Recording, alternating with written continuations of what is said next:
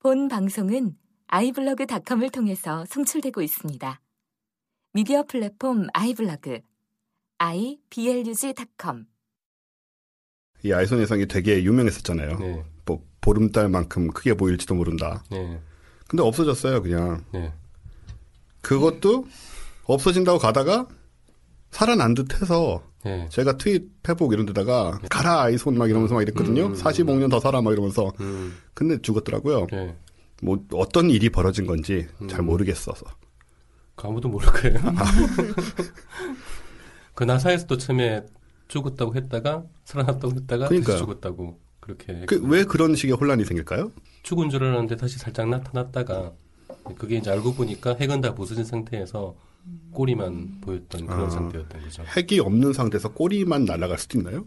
다 잔해죠, 잔해. 잔해, 부서진 잔해가 꼬리처럼 아, 돌 부스러기 이런 게 그냥. 어차피 꼬리 자체가 부서진 잔해가 계속 뒤로 밀리는 거니까 아하. 네, 이제 다 부서졌으니까 꼬리가 많이 생겼죠. 그렇게 가다가 이제 흩어져서 점점 사라져 버리는 네, 건가요? 그러니까 적당한 타이밍에 잘 부서지면 꼬리가 더 잘 발달돼서 오히려 더잘 보일 수도 있을 거다라고 예상을 했었는데 음, 완전히 부서져 버려가지고 아예 꼬리가 그때 부서진 직후에 이제 잠깐 촥 다 흩어져 버리고 그 다음부터 완전히 사라져 버린 거. 그렇군요.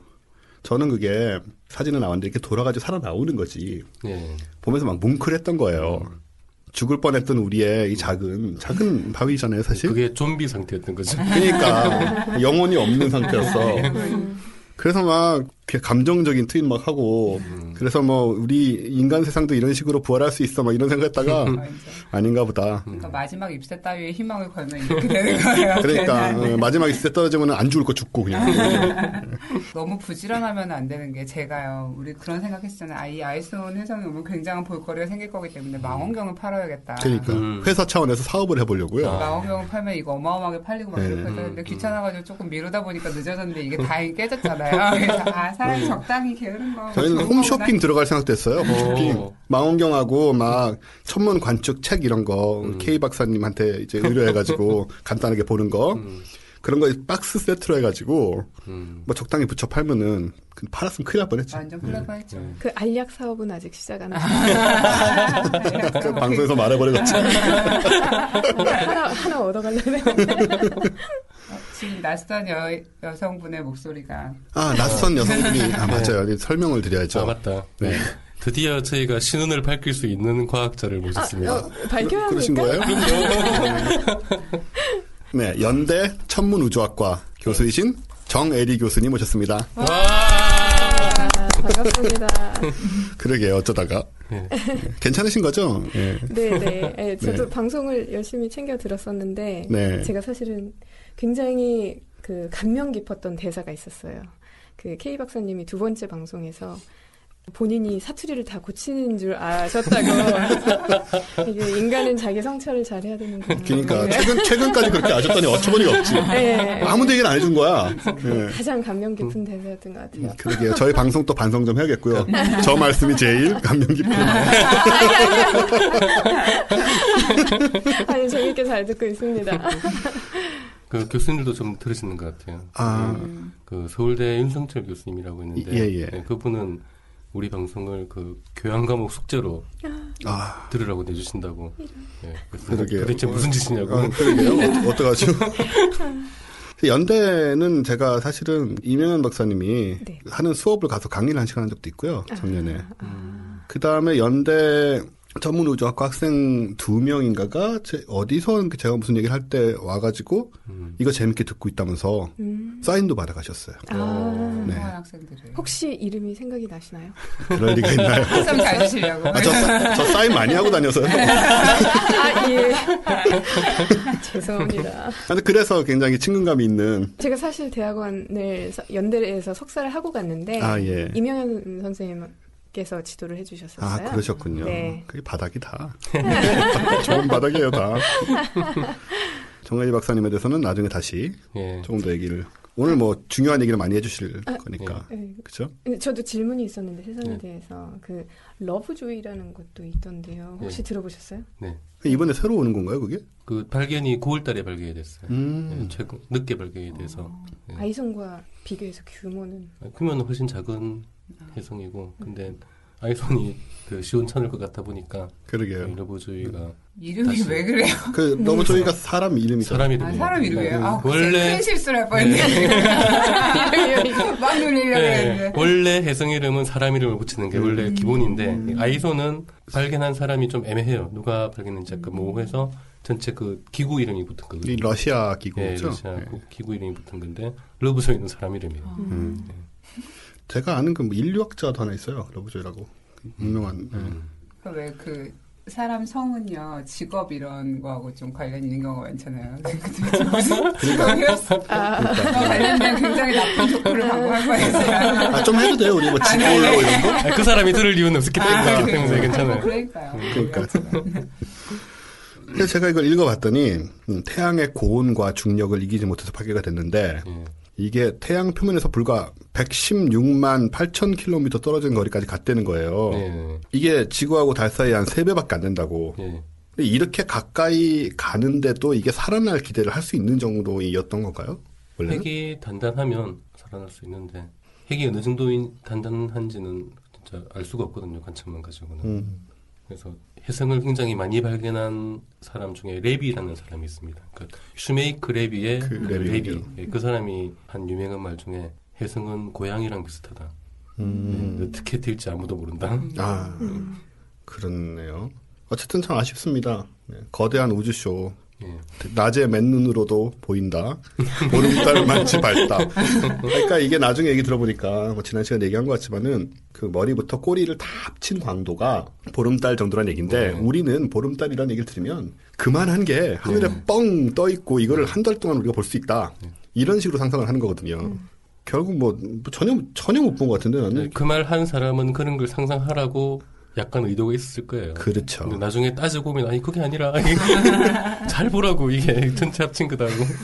그러니까요. 약간 우주나 이 천문학 이쪽에는 일단 사람을 좀 뭐랄까 낚아서 흥분시키는 재주들이 좀 있는 분들이 있는 거예요. 그러니까 처음에 방송할 때부터 많이 느꼈어. 그런 식으로 그런 식의 접근이 많다. 그게 그 기자들하고 얘기해 보면 살, 살살 유도를 해요. 아 맞아. 기자 맞아. 음. 기자 기자들이 네, 이거 이, 그래서 이게 그러면 뭐, 그럼 대단한 거 아니에요? 그럼 어, 그런가?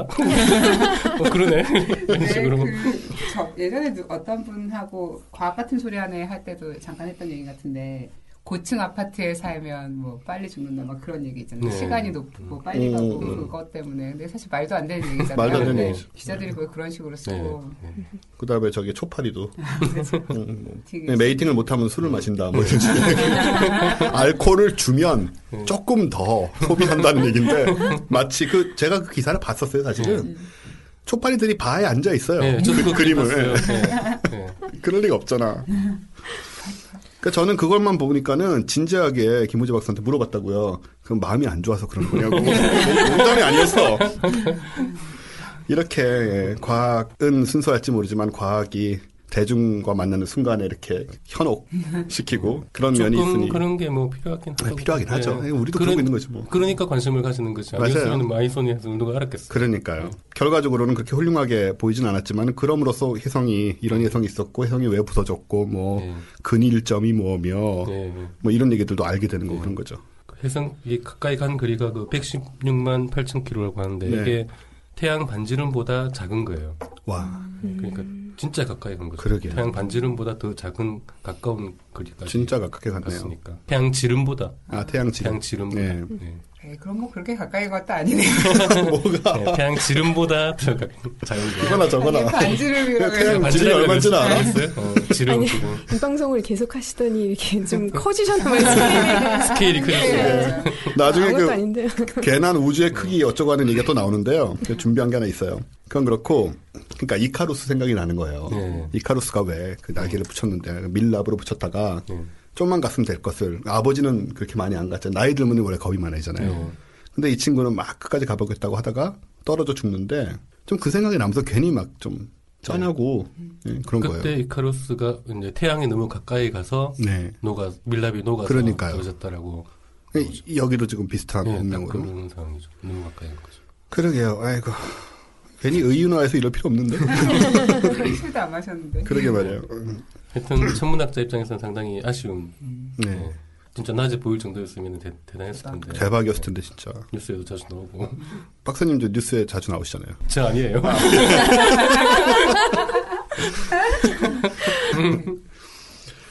아 저기 그럼 러브조이는 지금 뭐 얼마나 왔나요? 아, 로봇, 그건 제가 최근에 안 찾아봐서 모르겠어요. 아인선 때문에 실망을 하고 해동에 대한 관심을 끊어가지고. 상처가 돼요. 네, 뭐, 로봇조이는 그래봐야 눈으로 보이는 정도 아닐 거고, 마음경으로 아. 봐야 겨우 뭐볼수 있는 정도니까. 그렇군요. 네, 쉽진 않을 거예요, 그건. 네, 해성 뭐 또 오겠죠 이런 식으로. 네. 근데 저도 너무 기대를 했던 게 사실은 이게 장주기 해성, 해성이라고 그러잖아요. 정말 멀리서 오는 거 아니에요. 네. 태양계 저 끝에서 오는 거 아니에요. 네. 그런 걸 평생 한번 볼, 볼 기회가 진짜 드문 건데. 그러게. 저도 너무 기대를 했었거든요. 네. 예. 아, 아쉽습니다. 네. 그러게요. 이게 뭐 45억 살든 뭐 따지고 보면 지구도 45억 살 됐으니까 맨날 우리 뭐 보고 있는 거긴 한데 어쨌든 우주 저기서 뭐 조금만 지구 그렇게- 만들어질 때 같이 만들어진 잔해가 그죠. 예. 음. 저 바깥에가 뭐죠? 그 오트그룹. 네. 거기서 왔다 그러죠. 네. 예. 장주기 해성은 다 거기서 오는 거고 그러게요. 사람들이 많이 알고 있는 헨리 해성은 거기서 온 게 아니고 그 가까이 있는 카이프 벨트라는 데서 네. 온 거고. 예, 뭐 다음 기회를 기대하면서 좀 오래 살아보죠, 뭐. 그러게요. 뭐 45억 년이면 하나씩 오는 거잖아요, 지금. 근데 장주기 해성은 자주 와요. 네, 오기는 자주 오는데 이렇게 이제 밝게 보일 만한 게 음. 아니었으니까 내년에는 뭐 혹시 기대하고 있는 거 없어요? 해성은 아무도 몰라요. 아, 음. 고양이. 고양이랑 같은 무슨 짓을 할지 아무도 몰라요. 헨리의 성 정도는 우리가 언제 올지 알고 있는데 그러니까 주기가 정해진 해성들이 그죠. 있어요. 우리가 보기 좀 힘들죠. 예, 그런 거는 다 단주기 해성들이고 헨리의 성이 지난번에 왔던 게 86년인데 6년? 86년. 얘가 70 몇 년 주기잖아요. 예, 76 년. 예. 그러니까 우리가 보긴 좀 어렵죠. 저는 볼 거예요. 아, 한쪽으로는 벽에 똥칠하시고 한쪽 망원경 보시고. 네, 그러면 뭐 이 정도 하고요. 뉴스로 넘어가겠습니다. 네. 누가 트위터에 우리 뉴스에 대해서 걸었는데 우리 과학학과 원장님네 들어보니까 장백산가 우리 그 뉴스 타이틀에 쓰는 노래가 북한 노래예요 네, 네. 장백산가 음, 고 네. 그 얘기도 나오고 무슨 뭐 뉴욕 맨하탄이 불바다 이런 얘기도 나오고 음. 계속 웃고 편집만 잘하면 혁명 조직 뭐. 네.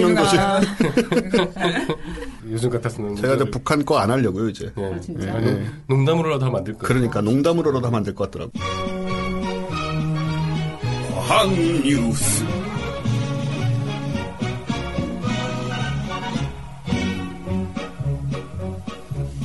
검은 구멍이나 은하가 충돌하도 거대해진다는 이론을 증명할 쌍둥이 검은 구멍이 발견됐다. 은하 병합의 맨 끝 단계에 있는 이 구멍들은 수억 년후 충돌해 하나의 검은 구멍으로 재탄생할 것으로 예상된다. 다음 뉴스. 목수성보다 11배나 더 큰 초거대 혹성이 나타났다.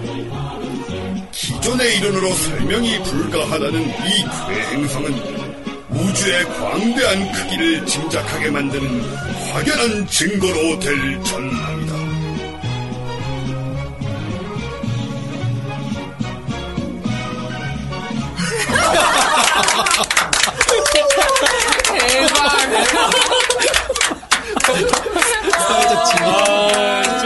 자, 이 뉴스는 뭔가 하니 쌍둥이 블랙홀이 발견됐다는데 내용을 봤더니 블랙홀이나 은하가 충돌한 후에 거대해진다는 이론이 있는데 이걸 증명할 수 있는 쌍둥이 블랙홀이다. 네.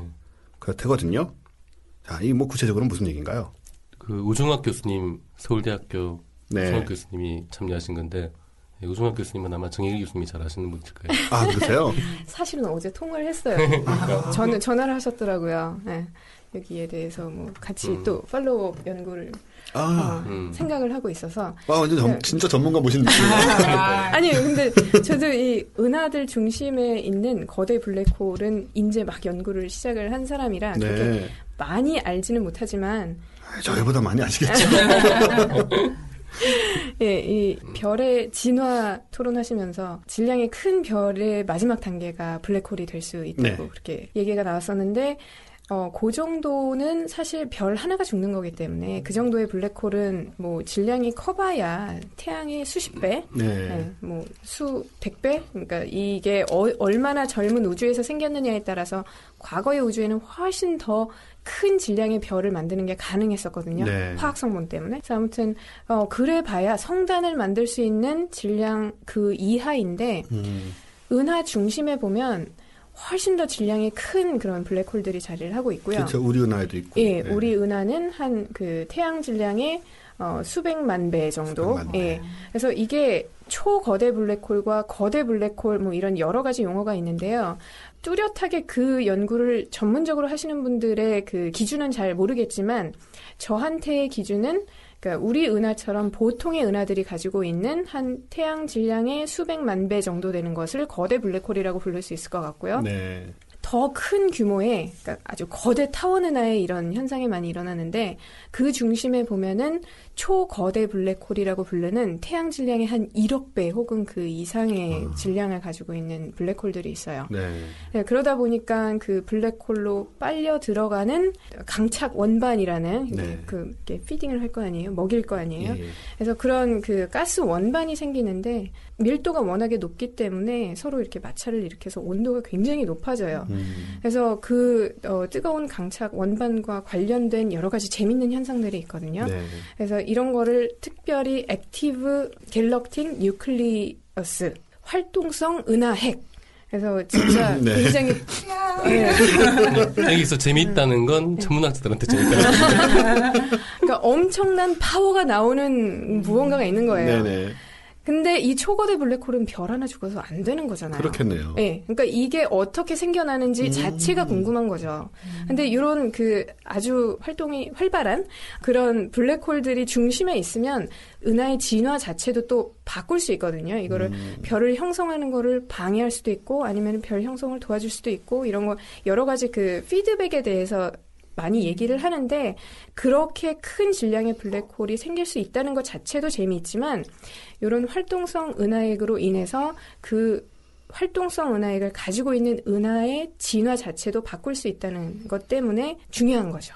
근데 예, 그래서 어 그래서 이런 그어두 은하가 충돌을 하면서 더큰 규모의 블랙홀을 만들 수 있는 것 같은 것이 제시가 됐었는데 네. 그거를 지지할 수 있는 어떤 근거를 관측 발견하신 결과가 거예요. 없었다가 네. 이번에 발견을 한 거군요. 네. 그럼 이건 지금 블랙홀 두 개가 합쳐져서 거대한 블랙홀이 또 되는 건가요? 그런 개념인가요? 아마도 그러리라고 생각하지야. 예, 예. 아직은 떨어져 있지만 뭐 네, 2,500광년 정도 떨어져 네, 있지만 네. 결국은 네. 머징을 해서 네. 더큰 게. 예. 그러니까 이론하는 사람들은 이거를 다 시뮬레이션으로 이렇게 네. 될 것이다라고 얘기는 했었는데 고로, 그 과정에 있는 게 아닐까라고 하는 그런 증거가 발견이 된 거죠. 중요한 것 같아요, 되게. 그러니까 제가 한번 서머리를 간단하게 해보자면, 우리가 블랙홀 지난번에 했지만, 네. 그 별이 블랙홀이 되는데, 이런 경우에는 어쨌든 이 블랙홀의 질량이 원래 별의 질량보다 확 클 수는 없는 상태라고 생각이 되고, 그런 식인데, 게다가 뭐 적색고성되고 어쩌면서 네. 또 잃어버리고 이러잖아요, 질량을. 그런 별에서 만들어진 블랙홀하고는 다른 블랙홀인 그러니까. 예. 규모가 다르죠. 전혀 이런 큰 블랙홀이 될 수가 없는 건데 네. 그래서 어떻게 되나 알아봤더니 이러이러한 이론들이 만들어졌다가 이번에 아 블랙홀들이 정말 부딪히면서 은하가 부딪히면서 덩달아 같이 부딪히고 훨씬 더 큰 블랙홀이 될지도 모르겠다. 뭐 이런 게 지금 발견이 됐다는 얘기죠. 그렇죠. 그러면은 지금 제가 이게 보면서 궁금했던 거는 블랙홀도 블랙홀이지만 두 은하가 충돌을 하고 있어요. 네.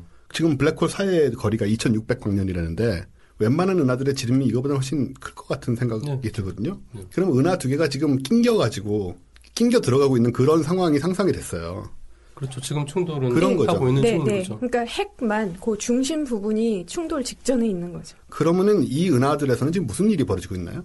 은하들의 성분에 따라서 네. 그러니까 이렇게 두 개의 은하가 충돌을 하더라도 저희도 안드로메다랑 언젠가는 충돌을 할 거잖아요. 그렇다고 그러더라고요. 예, 근데 별과 별 사이 공간은 원체 크기 때문에 별이 충돌하진 않아요. 네. 근데 그 대신에 그 가스는 훨씬 더 그 충돌을 할 수 있는 면적이 넓, 음. 넓기 때문에 만약에 두 은하가 가스를 많이 가지고 있는 은하였다고 한다면 가스가 충돌을 일으키면서 별을 한꺼번에 많이 만들어내는 starburst 현상이 생길 수도 있고요. 네. 아니면은 가스가 워낙에 없는 그런 은하들이었다. 그러면은 이런 starburst 현상 없이 그냥 별만 섞이면서 전혀 다른 형태의 은하로 다시 네. 만들어지는 거죠.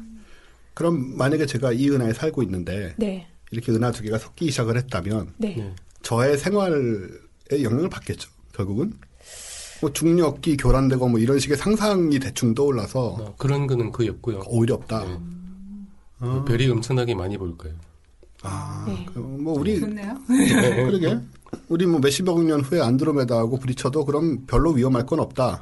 예, 그러니까 그 충돌하는 과정을 지구 관측자가 바라봤을 때 어떤 하늘이 될까를 그림을 그려놓은 게 있는데 혹시 그런 자료 보신 적이 있나요? 안드로메다 관련돼서는 본 적 있는 것 같아요. 안드로메다 연화가 하늘에 엄청나게 네네네. 네, 네. 그게 그런 안드로메다도 가스를 많이 가지고 있는 편이고 우리 은하도 가지고 있거든요. 그러니까 둘이서 충돌을 하는 그러니까 한동안은 별이 갑자기 많이 탄생을 하기도 하고 원, 워낙에 가지고 있던 별들이 합쳐지니까 밤하늘이 막 밝다가 또 한참 시간이 막 지나게 되면 굉장히 어두운 하늘이 음. 다시 돌아오는 걸로 네. 그 그런 컷을 만들어 놓은 게 있더라고요. 그래서 그럼 그 속에서 뭐 중력이 교란된다거나 전자파가 지나치게 많이 나온다거나 해서 지구상의 생명이 위험해지고 이런 건 뭐 별로 뭐 정확하게 어떻게 충돌할지 모르니까 네. 안드로메다 중심부가 우리 쪽으로 와버리면은 음, 뭐 그럴 수도. 근데 어차피 은하 중심 자기들끼리 더 자기들끼리 질량이 크니까 우리는- 중심적으로 서로 음, 부딪히게 되죠. 우리는 변두리에 있고 네. 근데 사실 생각해 보면은 이 충돌이라는 게 너무나 느리게 벌어지는 현상이라 지금 인류 문명이라 봤자 5천 년밖에 안 됐는데 이 충돌이 된다라는 게 도대체 어느 지점부터 충돌인 거며 그거를 인간의 시간 척도로 계산해 낸다는 게 뭐 그냥 충돌이 시작됐네 하고 좀 시끄러워질 때쯤 몇, 몇십만 년 지나고 몇백만 년 지나면은 뭐 우리 종이 사라졌다 없어지고 문명이 열 번이 사라졌다 없어지고 할 그런 시간이니까 이렇게 뭐 그런 걱정 해도 의미도 없고 당장 그런 일이 벌어진다고 해도 우리가 살아있는 동안에 맨날 똑같은 것만 그냥 보다가 음. 죽게 되지 않을까 뭐 그런 생각이 드네요.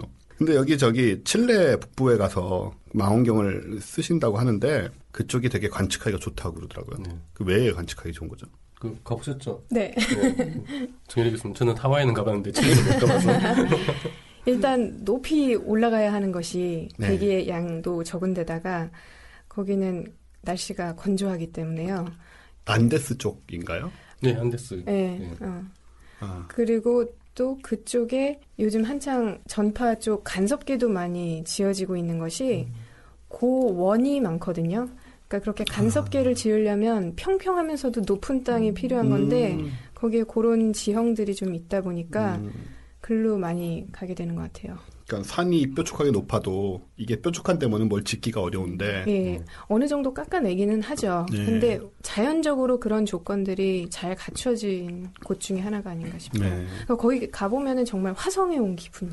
아 그래요? 예. 네. 굉장히 티벳도 좀 그런데 그런 데는 황량해요. 1년에 320일 이상 막 관측이 가능하대요. 비가 네. 워낙에 안 오고 음. 네. 사막 지역에 있는 공원들이라서.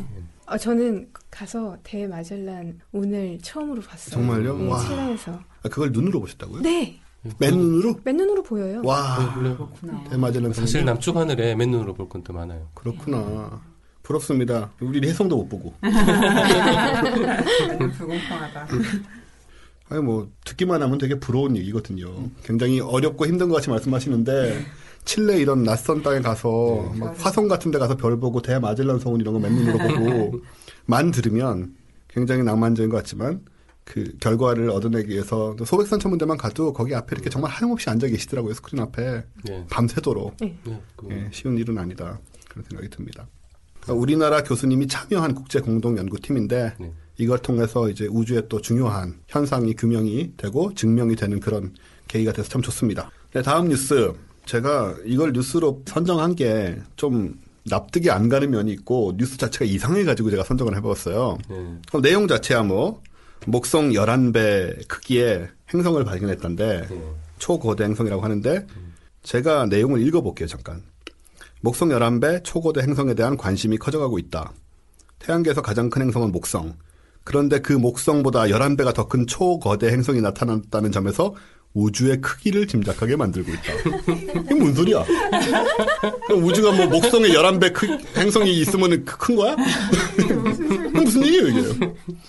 되게 무식한 얘기 같아가지고 우리가 좀 네. 지적을 해줘야 될 것 같아요. 그 다른 기사에는 뭐 네. 기존 이론으로 설명이 되지 않아서 당황하고 있다 전문가들이 그, 네. 그런 기사도 네 저는 제가 처음 무슨 기사는 그거였거든요. 네. 근데 그건 사실인가요? 천문학자들이 웬만해가지고 당황하질 않아요. 이상한 걸 많이 네. 봐서. 인생 자체가 당황스러운 인생들이 많기 때문에 또 좀 중간에 좀 읽어드릴게요. 무엇보다 이 행성은 이론으로도 설명이 불가하다 하니 음. 나이가 굉장히 많은 분이 네, 우주는 잘 모르시고 나이는 많은 분이 급조한 기사에 티가 나는데 그 제가 옛날 자료 지금 모으느라고 70년대 이런 풍의 네, 기사가 딱 있었어요. 불가하다 하니 뭐 이런 그러니까 이러 이러하다 하니 이런 이런 티에. 예. 그리고 밑에 이제 누리꾼들이 목성 11배 초고대 행성 상상이 안 간다. 목성 11배 초고대 행성 도대체 우주는 얼마나 신비로운 것인지. 목성 11배 초고대 행성 가보고 싶다. 다 뻥이야 이거. 뭐 이렇게 말할 수가 없잖아. 응? 상상력도 부족해서 이거는 누리꾼들이 한 말조차 아니라고요. 네, 그럴 네. 것 같아요. 대충 이런 말들을 하지 않을까라고 상상들을 하고 쓰는데 사실은 현실에서는 오히려 이런 말들 안 하죠. 아니 이 방송에서 이거를 지적을 하셨었잖아요. 누리꾼. 네, 끝나는. 네. 예. 네. 그래서 유심히 과학 관련 기사들을 조금 음. 보니까 자기의 이름을 밝힌 그 기자들이 쓴 거는 누리꾼 얘기가 안 나오는데 음. 이렇게 기자 이름이 없는 게 누리꾼 음. 얘기들이 나오더라고요. 네. 그래서 이건 너무 무책임한 거 아닌가라는 음. 생각이 들어요. 그러게요. 그나마도 다 진짜 만들어낸 얘기 같지. 그러니까요. 만들어낸 진짜 얘기예요. 누리꾼들이 쓴 게 아니고. 왜 옛날에 우리 저 잡지 있잖아요. 파이틴인 이런 거 많았잖아요. 그죠? 네. 거기 보면 뒤에 그 독자 엽서 이거 다 뻥이거든요. 아, 적어도 진짜요? 대부분 가짜예요. 아 그래요? 충격인데요. 음. 고민 상담인 거 대부분 가짜예요. 난한 번도 보내본 적은 없어. 아무도 안 보내요. 그리고 없지만. 이번 호와 관련된 얘기들이 나오는데 누가 그걸 알고 먼저 보내냐고. 그런 경우도 있어요. 음. 고민 상담 같은 코너라고 막 굉장히 드라마틱한 얘기가 오잖아요. 네. 답을 미리 만들어 놓고 질문을 만들고. 네, 네. 그 기자 제가 나중에 들었었어요. 기자들이 대개, 대개 다 지어내는 얘기라고 그런 얘기들. 아니 근데 진짜 목성 질량의 11배인 초거대 행성이 발견된 건 사실이에요. 행성이라기보다 그냥 별이 만들어질 때 혼자 안 만들어지고 보통 여러 개 같이 만들어지거든요. 네, 그 중에 하나가 별이 되다가 못 돼가지고 되다가 못 됐다. 네, 남은 거라고 봐야죠. 그 다음에 또 여기 내용을 보면은 이 행성이 되게 멀다는 거예요. 모성과 네. 얘가 지금 650 AU래니까 그 태양과 지구 거리의 650배라는 얘기인데 이 기사에 따르면 네. 이 상태에 있으면서 지금 모성을 공전하고 있다는 얘기인가요? 이렇게 뭔데? 쌍성이 있어요. 원래 별 별들끼리도 굉장히 멀리 떨어져서 서로 두 별이 그, 그 쌍, 서로 도는? 예, 그런 쌍성이 아. 있거든요. 아마 이것도 쌍성이 만들어지려다가 음. 한 놈이 너무 작아서 그냥 행성처럼 돼버린 그런 경우인 것 같아요. 그러니까 그렇게 따져 들어가면은 뭐 행성이라고 말하기가 좀 네. 이상한 물건이네요. 그러니까 행성 형성 이론으로는 설명이 안 되죠 당연히 행성이 아, 아, 니니까 행성이 아니니까. 그런 상태의 행성이 아니니까 그러니까. 그별 형성 이론에서 예, 별 되다가 이제 만 걸로 봐야 되는 거죠. 우리 지난 시간에 그 떠돌이 네. 그러니까 그런 네, 비슷한 네, 거잖아요. 네. 그렇죠. 비슷하다고 네, 그랬어요. 비슷한 근데 거예요. 하나는 별로 쳐주고 그러니까. 하나는 그게 같은 거 아니야 혹시 이거? 같은 애였어요. 같은 애를 외신에서 두, 두 가지 색깔로 다- 각자 다른 외신이 보도를 했는데 우리나라에서 받아 쓰기를 이렇게 그런데 얘기 들어보니까 네, 그때는 11배까지는 아니었어요. 아, 그런가요? 네, 그때는 네. 6배인가 뭐 그랬고 음. 11배 정도면 거의 진짜 그 갈색 열성 정도 네. 되는 수준의 거의 별 가까이 간, 간 거라고 봐요. 이게 질량에 따라서 칼같이 별이 되고 아니고 이런 거는 아닌가 봐요. 그러면 또 뭐, 요인들이 또 예, 요인이 있긴 하겠지만 그 크게 차이 났어요. 거의, 거의 질량에 따라서 음. 비슷하게 되죠. 그러게요. 결국은 이 천체가 이상한 이유는 행성이란 관점에서 접근을 했을 예, 때만 행성이라고 보면 행성이로는 설명 안 되죠. 예. 이상한 거고 예. 하지만 그 별 형성 이론으로 네. 접근을 하면은 특별히 이상할 건 없는 그런 존재가 되겠군요. 그렇죠? 예. 아니 원래 별 형성 쪽 아, 저- 예. 아니, 뭐 아니 면 아니라고 뭐 네. 이견 없습니다. 이, 분, 이 분야의 전문이십니다. 원래 정희 교수님이.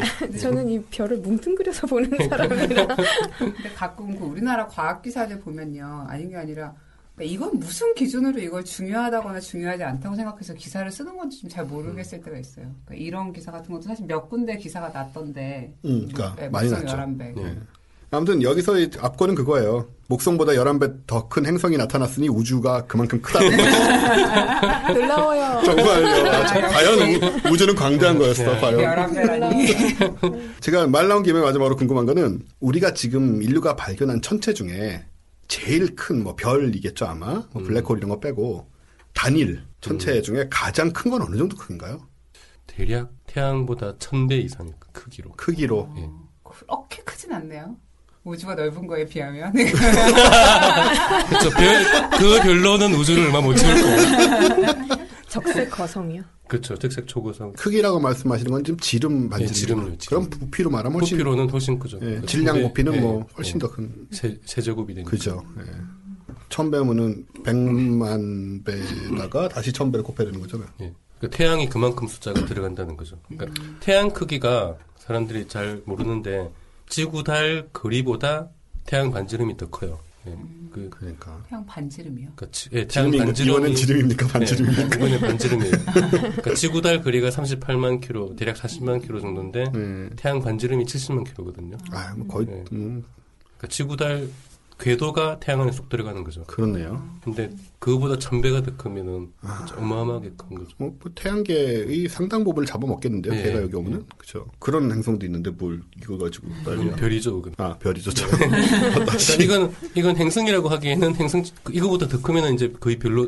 백할색 행성축으로 네. 들어가니까 행성 축은 제일 크다고 봐요. 어쨌든 네, 뭐 우주에는 큰 거 많습니다. 아까 블랙홀도 있었고 네. 이거 뭐 그렇게 대단한 거 아닙니다. 1억 배 뭐 이런 그러니까 질량이 1억 배 이렇게. 네, 우주의 크기를 우리가 느끼기 위해서는 다른 쪽으로 접근을 해야 되지 않을까 하는 생각이 듭니다.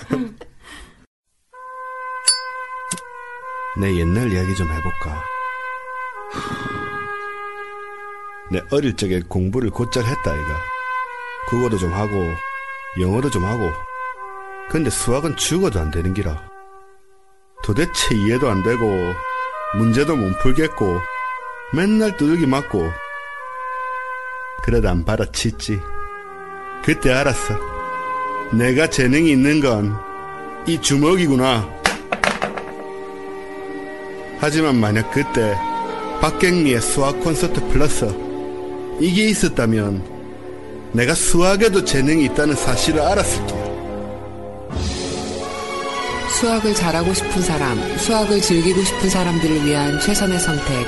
소문의 베스트셀러 박경미의 수학 콘서트 플러스. 지금 전국 서점에서 만날 수 있습니다. 아직 안 늦었다. 동아시아 출판사.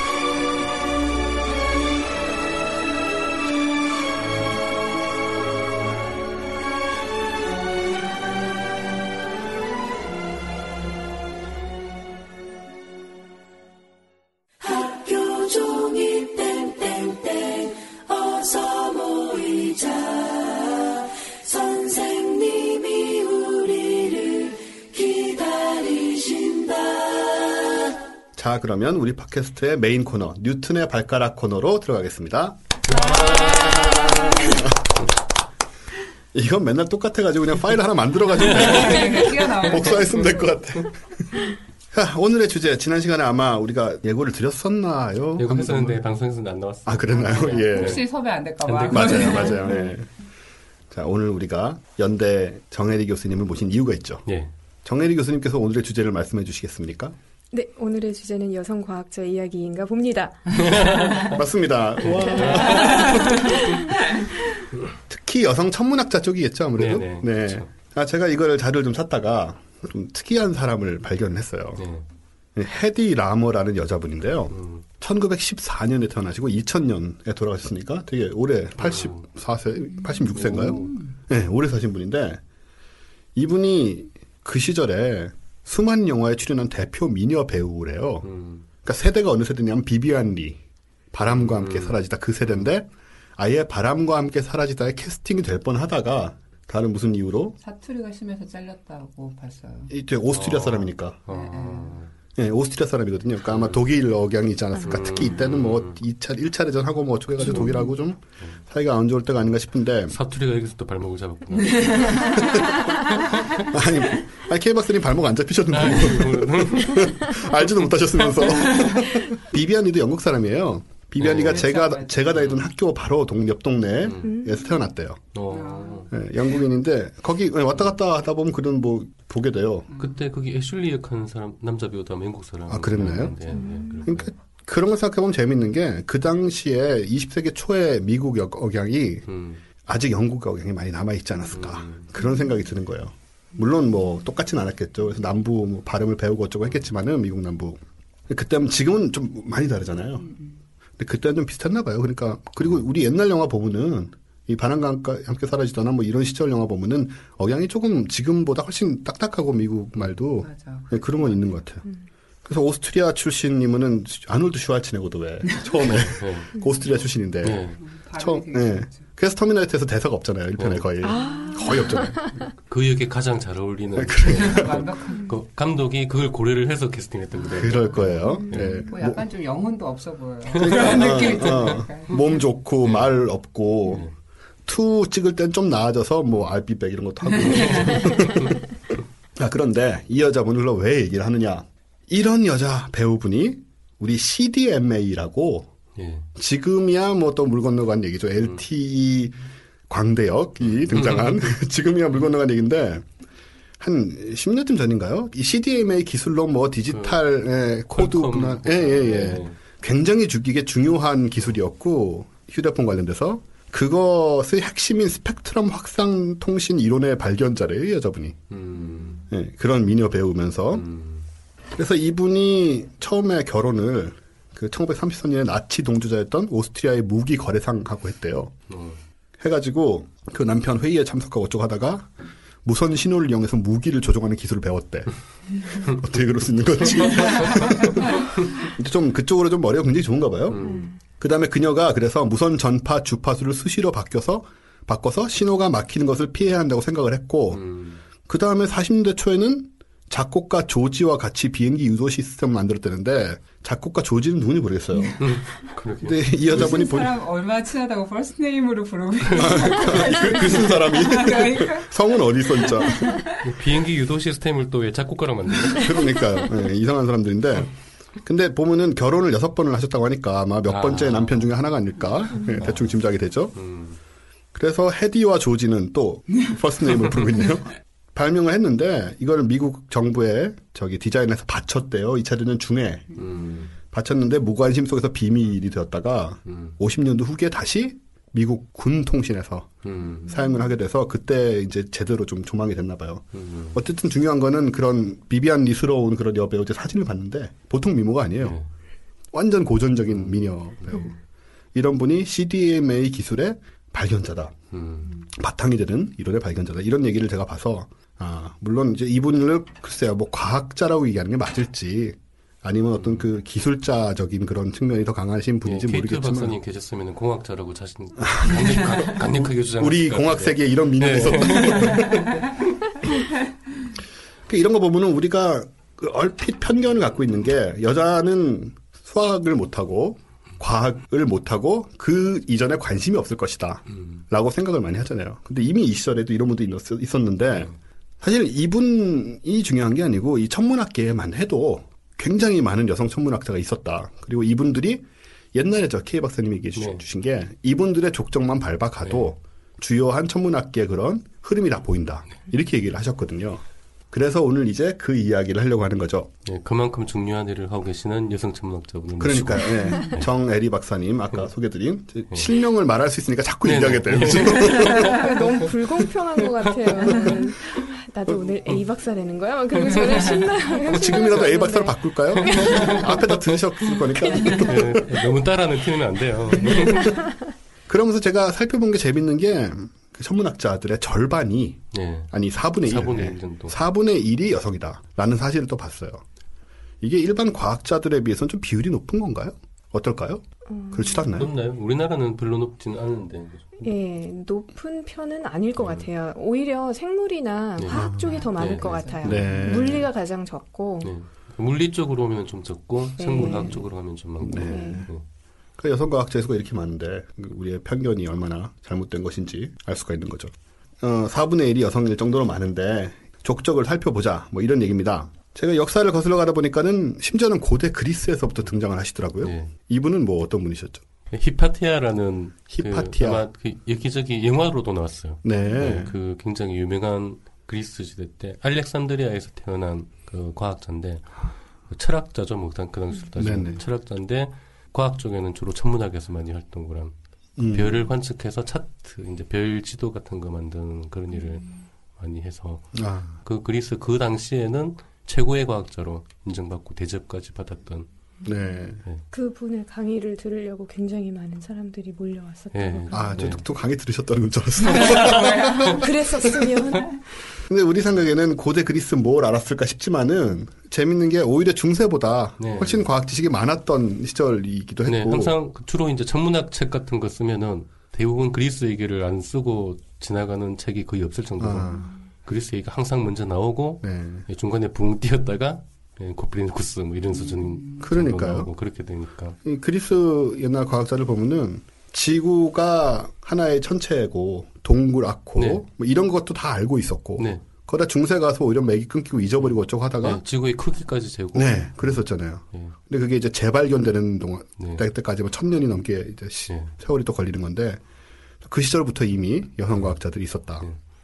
네. 근데 그 히파티아라는 사람은 그 말년에는 그 종교에 대항해서 과학을 수호하다가 아하. 그 거의 뭐 공개 체험 비슷하게 아.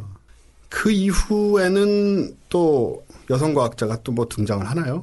한참 지나야 되나요? 과학자 자체가 그 이후로는 별로 없으니까 네. 그리스 철학이나 이게 과학이 로마 제국이 멸망하면서 붕괴 사라지고 이게 아랍인들이 이거를 가져가잖아요. 예, 아랍인들이 가져가서 아랍인들이 보존을 하고 있다가 이게 10세기가 넘어서 유럽에 역수입이 되거든요, 서유럽으로. 예. 그래서 그때 다시 이제 꼽히게 되는데 유럽에서도 그런 또 역사적인 그런 상황들도 있고 해서 중간에는 좀 단절이 어쨌든 있었다가 중세 이제 코페르니쿠스 뭐 갈릴레이 이런 네. 시점이 돼서 좀 다시 과학으로서 이게 등장을 하는 거죠. 네. 그러면서 또 새로운 여성 천문학자가 또 네. 등장을 하고 뭐 그러셨겠죠. 네. 뭐 어떤 분을 들 수 있을까요? 기록에는 티쿠브라의 뭐 동생들 중에 또 한 명이 아. 같이 도와줬다라는 게 네. 있고요. 좀 이제 작은 역할이고 큰 역할을 한 사람으로는 1700년대 음. 캐롤라인 허셀이라는 캐롤라인 허셀. 이 사람은 그 윌리엄 허셀이라고 굉장히 유명한 천문학자가 있는데 그 천왕성 발견한 예, 천왕성을 네. 발견한 윌리엄 허셀의 동생이에요. 역시 동생. 네, 그 동생. 시절에 좀 그런 게 필요했나 봐요. 윌리엄 허셀이라는 분도 되게 유명한 사람인데 네. 뭐큰 망원경도 만드시고 허셀 막. 우주망원경 그 사람 이름 딴 네. 우주망원경도 있었어요. 그래서 이 오빠인 허셀이 천문학 연구를 하다가 음. 이 동생분이 또 재능이 있으셨던 거죠. 네. 수학이라든가 네. 기타 등등에서 같이 연구를 하게 되고 그럼 이 캐롤라인 허셀은 어떤 일을 하셨나요? 그게 뚜렷하게 뭐 이게 뭐 발견을 했다거나 뭐 그런 건 없는데 그, 그 당시까지의 자료를 다 정리를 하고 아, 네. 자료 축적이나 그런 데 굉장히 큰 역할을 한 거죠 천문학에서. 네. 목록을 많이 만드신 것 같더라고요. 네. 그러니까는 영국 목록표에서 네. 뭐 수천 개의 성운과 성단의 목록을 만들고 네.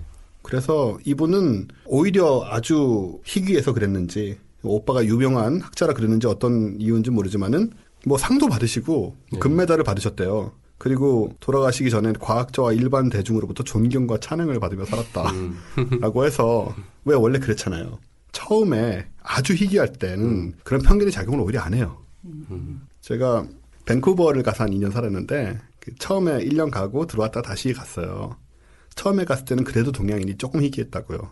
음. 그러니까 편하게 지내요. 오히려 뭐, 어, 너 어디서 왔니? 야. 음. 근데 몇 년 후에 가니까는 너무 많으니까 동양인이 음. 싫어하는 거예요, 이제. 음. 그런 거 있죠. 음. 예, 그런 게 작용을 세상에는 하던데, 음.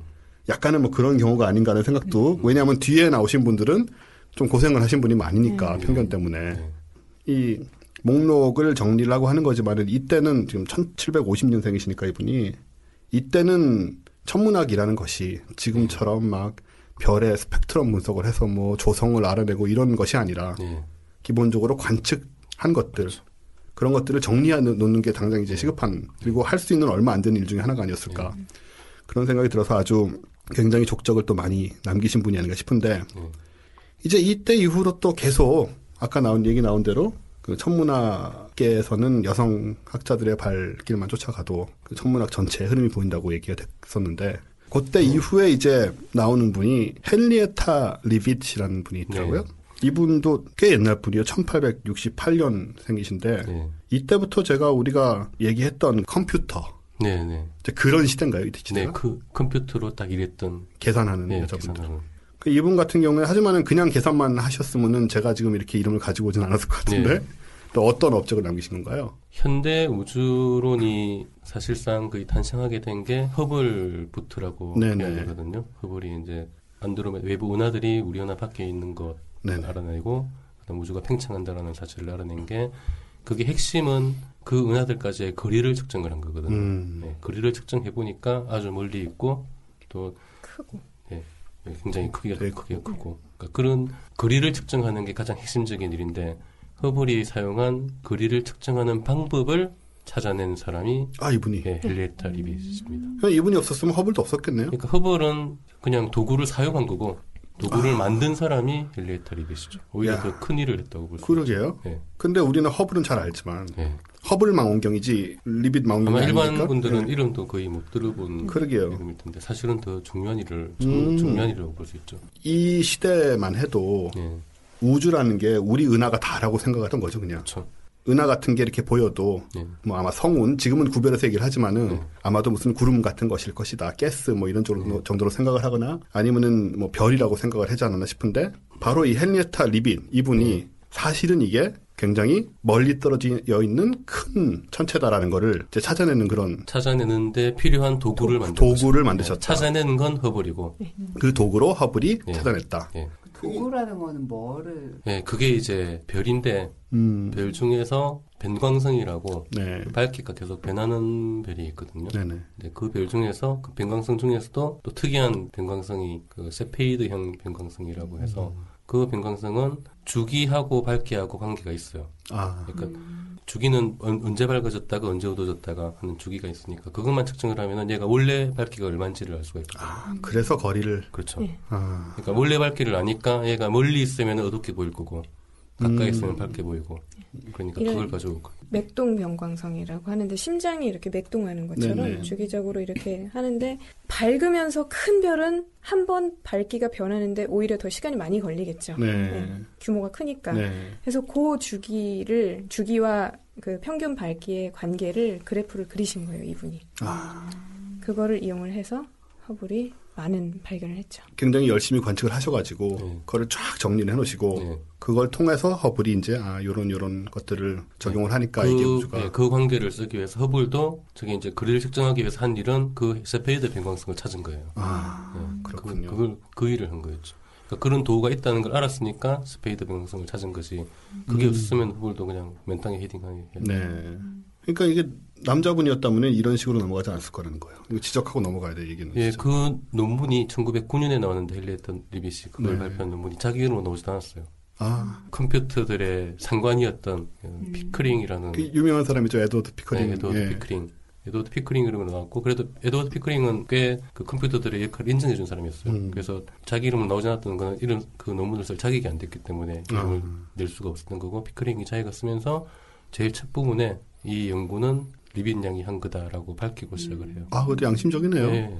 요즘도 안 그런 사람들이 있는데. 네. 그, 래서 그 피크링이 하버드의 그 여성 컴퓨터들을 처음 채용한 사람이 있거든요. 음, 그 사람이 뭐 착취하려고 한 건 아니고 네. 그 남자들은 너무 비싸고 아, 예, 이 계산해야 될 건 너무 많고 네. 그러다 보니까 어떻게든지 해야 되고 하니까 여성들을 뭐 고용을 해서 소위 말하면 값싼 노동력이란 개념인데. 그렇죠. 네. 그때 당시에는 지금도 출신에 따라서 어느 나라에 가서 내가 값싼 노동력이 될 수도 있고 네. 그런 식으로 이제 사용이 되지만은 그때는 여성이란 이유만으로 그렇게 값싼 노동력으로 쓰인 거군요.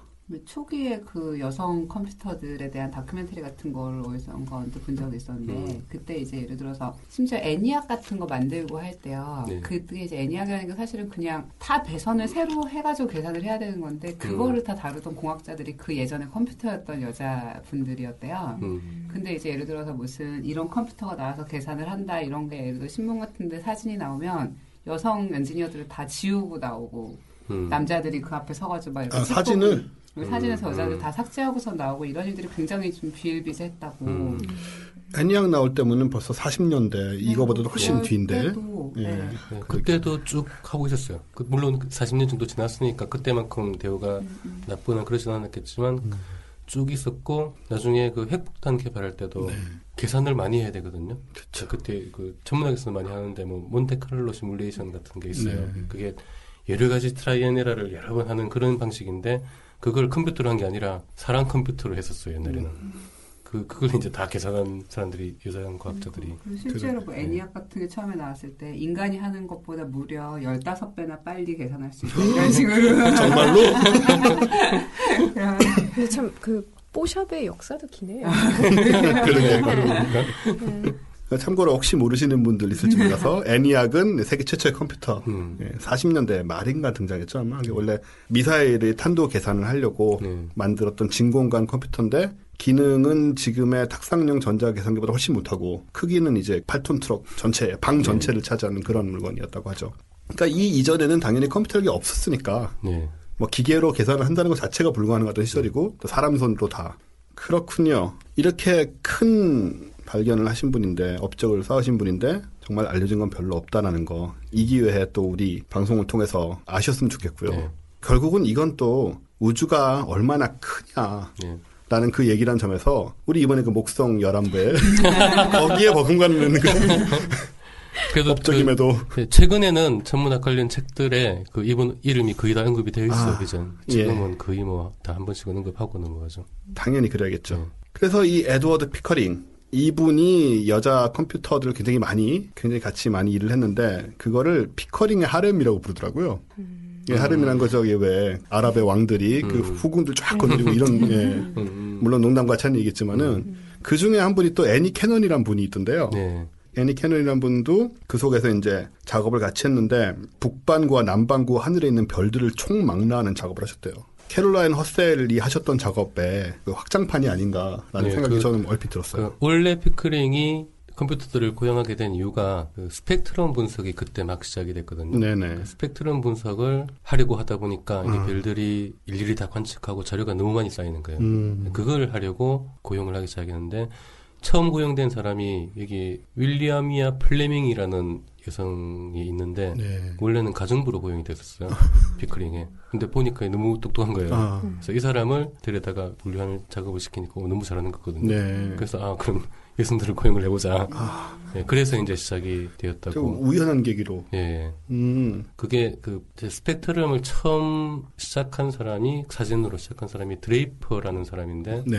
이 사람은 아마추어 천문학자였고 의사예요. 네. 의사인데 돈이 많으니까 음. 자기가 망원경 만들어가지고 분광기 만들고 해서 스펙트럼 관측하다가 하다가 열심히 뭐, 뭐 몇- 하여튼 굉장히 많이 하다가 중간에 죽으니까 음. 부인이 그걸 하버드 대학에 기증을 했거든요. 네. 그래서 그걸 피크링이 받아서 아. 그 작업을 계속 하려다 보니까 데이터가 너무 많이 쌓여서 음. 그래서 여성 전문학자들을 컴퓨터로 고용을 하기 시작했고 음. 그 스펙트럼 분류를 가장 잘한 사람이 윌리엄이나 플리밍이었고 그 이어서 뛰어난 능력을 보인 사람이 그 애니 캐논 아, 그렇군요. 그렇게 이어집니다. 뭔가 거기에 대해서 약간 부정적인 뭔가 그 하렘이라고 불렀다는 걸 보면 그 여자 여성들을 많이 모아서 일을 하는 거에 대해서 사람들이 좀 약간 부정적인 생각이 있었나 봐요. 그때 다른 사람들이 어떻게 봤는지에 대해서는 또 기록을 본 적은 아, 없는데 딱 봐도 좋게는 안 보았겠죠. 뭐 그럴 부러웠을 거예요. 수도 있고 셈이 났을 수도 있고 어, 그랬을 수 있어요. 그- 그 시절에 그것도 네. 뭐 어떤 모임이든 남자 하나 여자 쫙 있고 여자 하나에 남자 쫙 있으면 옆에서 별로 안 좋아해. 네, 그러니까 뭔가 괜히 막 저 뭐 있을 거야 이런 식으로 생각하고 그리고 아무리 그 임금이 싸다 하더라도 어쨌든 어느 정도 자금이 있어야지 그렇게 음. 고용을 할 수 있는데 그럴 능- 능력이 있는 전문학자는 많지 않았을 테니까 어차피 그러게요. 그 하버드였으니까 그때 그게 그좀 부럽고 그런 게 있었겠죠 아무래도 나라도 그랬겠네. 예, 그래서 이분이 총 10권으로 40만 개의 별을 수록한 책을 네, 그 40만 개 별은 다 스펙트럼을 관측한 아, 네, 그러니까 스펙- 별 네, 별을 스펙트럼 분류를 하거든요. 아, 그냥 목록이 아니라 네, 그냥 목록이 아니고 스펙트럼을 분류한 목록해서 스펙트럼 모양별로 다 알파벳을 붙여가지고 분류를 했어요. 대단한 작업이네요, 이거는. 그 물론 그 전부터 쭉 한 사람이 읽다가 이제 쌓여가지고 애니 캐논이 거의 최종적으로 지금 쓰고 있는 스펙트럼 분류를 거의 애니 캐논이 만든 거예요. 그럼 아직도 그 자료에 네. 의존해서 작업을 하나요? 네, 아직도 그 분류 체계를 거의 그대로 쓰고 있어요. 와, 이건 또 대단한 거잖아요, 이것도. 그 아마 예전에 교과서에 나와요. 그 O B A F K 뭐 아, 네. 음. 근데 그걸 여쭤보려고 그랬는데 이분은 A부터 B까지 이렇게 순서대로 나열을 하시고 나중에 온도에 의해서 그걸 재배열한 사람은 다른 사람인 거예요? 아니면 재배열한 사람이 이분이 애니 이분이에요. 캐논이에요. 아. 그전 사람들이 A- 처음에는 A B C D D 알파벳 순서대로 그냥 쭉 했다가 아, 그걸 뭐 온도도 있고 해가지고 이렇게 저렇게 배열 다시 해서 지금의 순서로 만든 사람이 애니 캐논이에요. 이게 원체 분량이 방대하니까 그 순서를 그렇게 정리를 해놓는 것, 네. 놓는 것도 그 처음에는 분류 되게, 되게 많았어요. 굉장히 네. 많은데 그 중에는 잘못 관측해서 잘못 분류된 것도 있고 음. 뭐 특징이 물리적인 그런 이유는 모르고 그냥 음. 특징대로 ABC 순서로만 나열을 했다가 나중에 그런 물리적인 것까지 적용을 시켜서 다 지금 쓰고 있는 순서대로. 네. 음, 제가 배운 버전은 Oh Be A Fine Girl Kiss 네, 그거였어요. 네. 뭐예요? Oh Be A Fine Girl Kiss Me라고 해서 O B A F G K M 요게 음. 스펙트럼 분류 순서예요. 네. 네, 저 천문학. 네, 천문학과에서 무조건 외워야 되는 그게 지금 대변하는 게 어떤 어떤 것들인가요? 이게 천문학에서는 많이 쓰는 용어인데 이게 O형 별이다, A형 별이다, 음. B형 별이다, 뭐 M형 별이다 음. 그런 게 다 그 스펙트럼 분류형 이론에서 아, 나온 거거든요. 그렇군요. 그 그걸 표면- 이분이 네, 표면 온도를 얘기를 해주는 거거든요. 네. 그러니까 그 물리학적으로 그 성질을 네네. 네. 네. 그래서 온도를 얘기할 때는 온도 숫자를 뭐몇 도, 몇천 도 이렇게 쓰는 경우도 있지만 그냥 스펙트럼형을 바로 쓰는 경우도 아, 있어요. 네. 네. 이 당시에 스펙트럼을 보고 알 수 있는 게 지금 알 수 있는 거랑 거의 비슷한 거예요? 기본적으로는 지금이라고 더 되게 예, 많이 알고 예, 있는 해상도 같은 게 좀 달라지긴 음. 했지만 기본적으로는 어디서 뭐 흡수선이 나타나고 어디서 방출선이 나타나고 그런 거는 기본적으로는 비슷하죠. 결국은 그 별의 조성 이런 것들을 네, 다 확인할 수 조성. 있는 네. 부분이니까 예, 예. 대단합니다. 이미 오래전에 이걸 하시고 이 방대한 데이터베이스를 만들어 놓고 후에 학자들, 학생들이 전부 그거를 통해서 예. 공부를 하고 연구를 할 수 있게 하신 거니까 참. 그 애니 캐논은 그 처음에 했을 때는 그렇게 인정을 못 받았는데 나이 들어서는 그래도 꽤 많이 인정을 받은 걸로 알고 있어요. 네. 그, 그리고는 좀 알려진 더 알려진 네. 인물로 지난번에 잠깐 저희 네, 다른 방송에서 얘기를 사실은 여러 번 얘기했어요. 그렇죠. 사실. 네. 세실리아 페인. 예. 예. 이분이 굉장히 최초가 많으시더라고요, 여성으로서. 특히 이제 하버드 대학 계시면서 하버드 대학에서 천문학 대학원 과정에 참가한 최초의 여성이다. 뭐 이런 얘기도 있고, 심지어는 하버드 대학에서 천문학 박사 학위를 받은 최초의 인물이라는데, 이거 제가 봤더니 이전에 천문학과가 없었대요. 천문학과가 생기면서 예, 생기면서 세실리아 페인이 첫 네. 번째 입학한 학생 중에 네, 한 그래서 여성으로서 이 첫 번째가 아니고 네. 하버드 대학 천문학과 박사로서 첫 번째 사람이 여자예요. 예. 음. 예. 그러니까 예, 저도 이걸 봐가지고 이게 여성이라는 얘기인가 하고 뒤져봤더니 그런 얘기더라고요. 예. 그 다음에 하버드 대학에서 그 테니어를 종신 교수직을 받은 최초 여성이고, 예. 그리고 급기야 하버드 대학 자연과학대학의 학장까지 하셨다. 예. 이러니까 뭐 굉장히 학자로 성공을 하신 그런 분이라는 생각이 들더라고요. 근데 이분은 왜 이렇게 유명하셨던가요? 좀 세실리아 페인은 제가 여러 번 얘기했는데 1940년대 정도까지 별이 기체로 이루어졌다라는 사실을 몰랐어요. 아. 그건 천문학들도 몰랐어요. 기화되어 있는 철이 주성분이라고 철덩어리일. 것이다. 예, 예. 주성분이라고 생각했지. 기체로 수소와 헬륨으로 이루어져 있다라고 생각을 안 했었거든요. 그게 스펙트럼 분석을 잘못 본 거였죠? 그렇죠. 스펙트럼을 잘못해서 한 거였는데 네. 그걸 어, 수소와 헬륨이 주성분이다라고 처음 밝힌 뭐 사람인데 너무너무 중요한 발견인데? 그- 그게 이제 박사학위 논문이었어요. 네. 페인의 박사학위 논문이라서 지금도 그 역사상 가장 뛰어난 박사학위 논문이라고 와. 박사, 박사학위 논문으로 그렇게 뜨는 경우는 없거든요. 그렇죠. 20대, 네. 20대 때 아마 그렇죠. 박사하고. 나서 이제 나중에 업적으로 많이 네. 특히 천문학은 약간 축적이 되는 게 많이 필요하다 보니까 아. 업적들이 좀 나이 들어서 많이 나오는 경향이 있는데 음. 예, 어쨌든 그 박사학위 논문에서 그렇게 주장했는데 그 박사학위 논문이 통과가 안 될 상황이었어요. 그 역사적으로 가장 뛰어난 논문임에도 불구하고. 예, 그 당시 사람들의 주류하고 달랐으니까 네. 주장이. 그래서 그 HR도의 러셀이라는 사람이 네. 이 헨리에타 리빗의 지도 교수의 지도 교수였는데 음, 학문적 할아버지. 그렇죠. 예, 굉장히 천문학계 미국 천문학계 완전히 대부 역할을 하고 있었는데 그 사람이 인정을 안 해가지고 음. 태양이 수소와 헬륨으로 이루어졌다라는 것은 사실이 아닌 게 거의 확실하다라는 문장을 넣어서 통과를 아니, 별이 그 수소와 헬륨으로 만들어졌다는 게 논문의 내용인데. 논문의 내용인데 그런 말을- 예, 그 사실은 아닌 것 같다라는 말을 삽입을 해서 겨우 박사학위 그- 논문을 통과받았다. 그 왜냐하면 러셀이 이게 철로 돼 있다고 계속 네, 생각을 했기 네, 때문이겠죠. 네. 이게 무슨 꼰대 짓이에요, 이게. 요, 요즘은 뭐 이런 사람은 없겠죠, 설마? 뭐이 정도까지는 이, 예, 이 정도까지는 안 하지만 은근슬쩍 압력을 넣는 경우는 아마 있지 않을까. 요런 수준까지는 아니지만 뭐 비슷한 수준에 아. 아. 직 보면은 별 다르지 않는 짓을 하는 사람들은 아직 있- 아직, 있죠. 예. 그러게요. 학계는 별로 없어요. 아 정말요? 그 천문학계는 물론 당연히 없겠죠. 학계보다는 이런 또 다른 쪽이 있는 것 같아요. 다른 쪽에. 그러게요. 이게 뭐 이런 식으로 이상한 짓을 해가지고 자기 고집을 피웠는데 물론 결론은 세실리아 페인이 맞는 걸로. 네, 맞는 걸로 했는데 이제 반대하던 사람들이 나중에 그 이게 유럽 쪽에서 많이 증거들 새로운 증거들이 나와가지고 아 이게 거의 이제 인정되는 분위기로 되니까 그 러셀이나 이런 사람들은 자기가 잘못했다고 인정하지 않고 음. 원래 나 알고 있었다라는 식으로 알고 있긴 뭘 알고 있어요. 그것도 꼰대 짓이고 그죠? 네. 어느 정도 자기를 합리화시키다 보면은 자기도 그렇게 믿는 것 같아요. 맞아요. 스스로도. 예, 그런 식으로 그렇죠. 음, 그- 그런 경우가 있죠.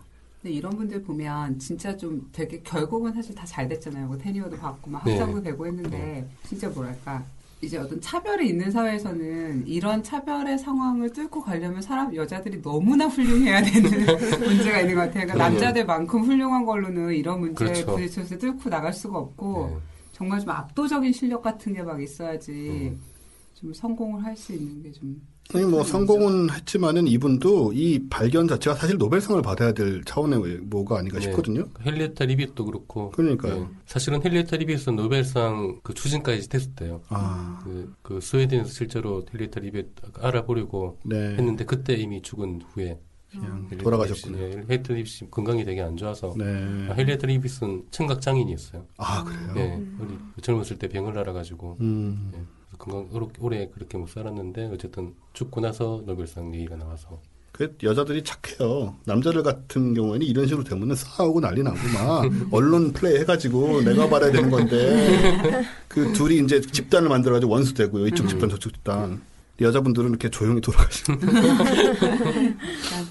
뒷북쳐서 죄송한데 아까 그 말씀 하시니까 자기가 믿으면 그렇게 되는 것 같다고 음. 사투리 생각이 나서 역시 남자들은 자기과자가 안 되죠. 왜냐면 아, 전 제가 인정했잖아요. 내가 내 목소리를 안 들어봐서 몰랐어요. 아, 참, 날카로우십니다, 장 교수님. 너무너무 중요하고도 상식이 돼 있는 그런 발견인데, 당연히 노벨상을 받아야 되지 않았나. 지금 생각하면 별이 어떻게 출로돼 있어라고 생각하는 게. 그러게요. 그게 맞을 것 너무 이상한. 그게 아직 뭐 100년도 안 된. 음, 그러게 말입니다. 음. 이거 보니까는 그랬대요. 그 시절엔 태양이 이 어떻게 그렇게, 그렇게 많은 에너지를 갖고 있을 수 있나. 그것 때문에 의문이 많았대요. 예. 왜냐하면은 이제 다윈이 진화로 만들어내고 진화 상황을 보니까 이게 적어도 수백만 년의 시간이 필요한 건데 진화를 위해서 그럼 저 태양이 적어도 수백만 년 동안은 계속 그런 열과 빛을 냈어야 되는 건데 뭐가 저걸 할 수 있을까? 그때 뭐 핵융합이란 개념도 없고 그 시절에는 그래서 뭐 석탄 이런 생각을 했나 봐요. 뭐 태양은 석탄으로 돼 있다는 식으로 지금 생각하면 웃기지만은 그 당시에는 뭐 고기까지밖에 몰랐으니까. 계산도 했어요. 석탄으로 태우면 얼마나 태울 수 있을까. 아. 네, 아마 그게 몇 천 년밖에 안 돼요. 그러니까 이게 지금 진화론하고 네. 충돌을 하는 거죠. 네. 그러던 과정에서 이제 결국 이분이 수소와 헬륨, 또 수소가 헬륨으로 되는 과정이다 태양이라는 게. 네, 그러면서 이것도 같이 해결이 되고, 그렇죠. 그죠? 이, 이러고 나서 그 다음에 이제 요 핵융합 반응이라는 게 에너, 태양의 에너지론이다라는 게 네, 거의 이어져요. 그, 그 그렇군요. 이걸 알게 되면 거기까지 사- 생각이 갈 수가 있는데 예, 철이라고 생각하는 한은 절대로 네. 핵융합을 생각할 수가 없죠. 예, 그렇죠. 예. 철은 절대 융합이 안 아주 안정된 예, 원소니까. 예, 안 되는 원소이기 때문에 그러게 말입니다. 굉장히 많은 것들을 풀어내는 또 단초가 그렇죠. 된 그런 발견인데 러셀 할아버지가 그냥 너무 웃긴 게 마지막에 이, 이 세실리아 페인이 76세 되던 해그 죽기 2년 전이래요. 그때 결국은 러셀 상을 받으셨다고. 음 맞아요. 네, 네. 이 물론 러셀은 진작에 돌아가셨겠지만은 그래서 젊은 시절 자신의 논문에 대해서 비난을 했던 그 천문학자 이름이 붙은 상을 돌아가시기 전에 수상을 하심으로써 어떻게 보면 한을 좀 푸신 뭐 그런 면도 있지 않을까 생각이 되고 음, 그때도 얘기했지만 좋으셨을까 근데 네? 좋으셨을까 뭐 통쾌하지 않았을까요? 옛날 꼰대 하하, 시절 노인. 지난번에도 한 얘기지만 이게 죽어야 해결되는 게 있습니다. 맞아요, 맞아요. 네. 사람이 나이가 들면 생각은 안 바뀌고 네. 고집만 늘어나고 그때 그 얘기 하셨을 때 저희 팟빵이랑 보니까 되게 그 얘기에 감동받은 사람들이 많더라고요. 맞아요. 장수투쟁 해야 된다고. 이분도 알고 보니까 영국 분인데 지금 영국으로서는 아까운 게그 옥스퍼드 대학에서 물리학을 전공을 했는데 원래 네, 옥스퍼드 대학에서는 여자한테 학위를 안 줬대요. 네. 박사는커녕 학사 학위도 네. 안 줘가지고 미국으로 건너와서 하버드 대학에서 이제 아까 얘기 나온 대로 처음 천문 학과가 대학원 과정이 음. 만들어질 때 입학을 해서 이제 박사를 거기서 받게 되는. 네. 그렇게 따지면은 그래도 미국이 옥스퍼드에서 에딩턴한테 배웠어요. 세실 레빈이. 그럼에도 불구하고 학위를 네. 못 받는 네, 거죠. 에딩턴이 보내준 거예요. 해보, 하버드 하버드로 가라고. 네. 그러게요. 에딩턴이 뭐 이분이나 아인슈타인 같은 사람들한테는 굉장히 또 전향적이었는데 또 찬드라 세카르 그때는 에딩턴이 또- 나이가 되게 많을 때였고. 그러니까. 이때는 이때는 에딩턴이 젊을 때였어요. 그러니까 그거죠 지금 아까 예. 저는 잠시 그런 생각을 했는데 그게 또 하나의 어떤 minority에 대한 차별이 아니었을까라는 생각이 음. 들거든요. 인종이 다르잖아요. 찬드라세카는. 그렇죠. 네. 여자분한테는 오히려 전향적이었을지 모르지만 어쨌든 음. 백인이고 네. 영국인이고 네. 찬드라 세카르는 인도인. 예. 네. 그러게요. 그런 것도 또 있었겠네요.